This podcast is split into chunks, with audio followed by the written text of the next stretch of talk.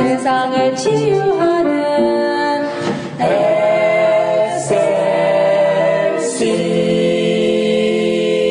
SLC 여러분 안녕하십니까? 오늘은 어떻게 구원을 얻는가? 라는 말씀을 전하고자 합니다. 하나님의 말씀인 에베소서 2장 8절의 말씀기를 너희가 그 은혜를 인하여 믿음으로 말미암아 구원을 얻었나니 했습니다. 예수를 믿는 가장 중요한 이유는 구원을 얻기 위한 것이지요.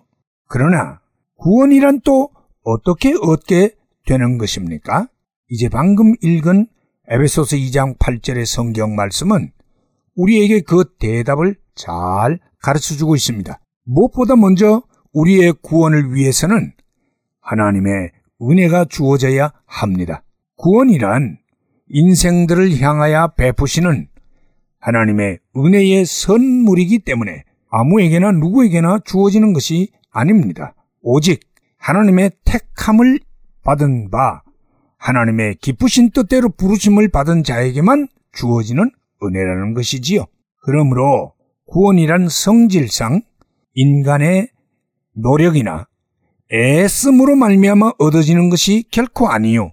그것은 전적으로 하나님의 주권에 의하여 일방적으로 주어지는 것임을 알아야 합니다. 요한복음 3장에 보니 구원의 도리를 묻는 니고데모를 향하여 예수님이 설명하시기를 구원의 역사의 성격은 마치 바람 부는 것과 같아 바람이 임의로 불매 사람은 어찌할 수가 없는 것입니다. 바람은 인간의 의지에 상관없이 독자적이요 주권적으로 불어오듯이 하나님의 구원의 은혜도 독자적이요 주권적인 그런 모습을 보여주고 있는 것입니다. 다음으로 우리가 구원을 얻기 위해서는 예수를 믿음으로 말미암아 구원을 얻게 된다고 했습니다. 그래서 사도행전 16장 31절의 말씀기를 주 예수를 믿으라 그리하면 너와 내 집이 구원을 얻으리라 했습니다. 예수를 믿는다는 것은 눈에 보이지 않는 심령의 활동이기 때문에 육에 속한 우리가 쉽게 이해하기 어려웠지만 그 중요한 요소는 우리가 복음 진리를 들음으로 말미암아 깨달아 알게 된 예수 그리스도를 나의 구주로 영접하여 내 심령으로 믿어 의지하고 아울러 그 영접하여 내 속에 계시는 예수 그리스도에게 어울리지 아니하는 모든 죄악들을 회개하여 버리게 될 때에 그 구원이 확정된다는 것입니다. 로마서 10장 17절은 말씀하시기를 그러므로 믿음은 들음에서 나며 들음은 그리스도의 말씀으로 말미암았느니라 했고 또 로마서 10장 10절은 말씀기를 사람이 마음으로 믿어 의에 이르고 입으로 시인하여 구원에 이르느니라 했으며 또 요한복음 1장 12절에는 쓰기를 영접하는 자, 그 이름을 믿는 자들에게는 하나님의 자녀가 되는 권세를 주셨으니 했습니다. 또 사도행전 2장 37절 이하에 보면 오순절날 성령 강림 때에 성령으로 충만해진 베드로가 첫 설교를 했을 때에 그 설교 끝에 그 많은 사람들이 저희가 이 말을 듣고 마음에 찔려 베드로와 다른 사도들에게 물어 가로되 형제들아 우리가 어찌할까 하거늘? 베드로가 가로되 너희가 회개하여 각각 예수 그리스도 이름으로 세례를 받고 죄 사함을 얻으라. 그리하면 성령을 선물로 받으리니 라고 했습니다.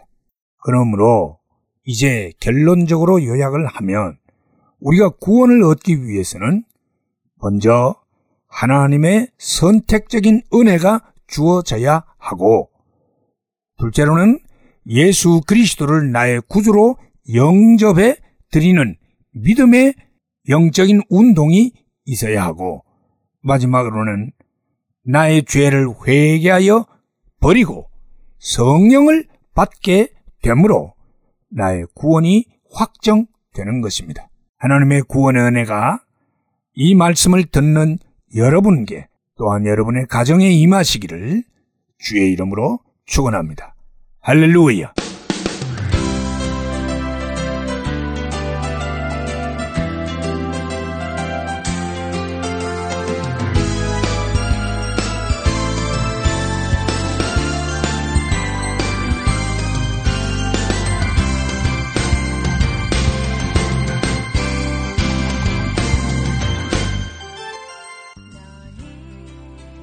말씀으로 세상을 치유하는 SLC 방송 가족 여러분 안녕하십니까?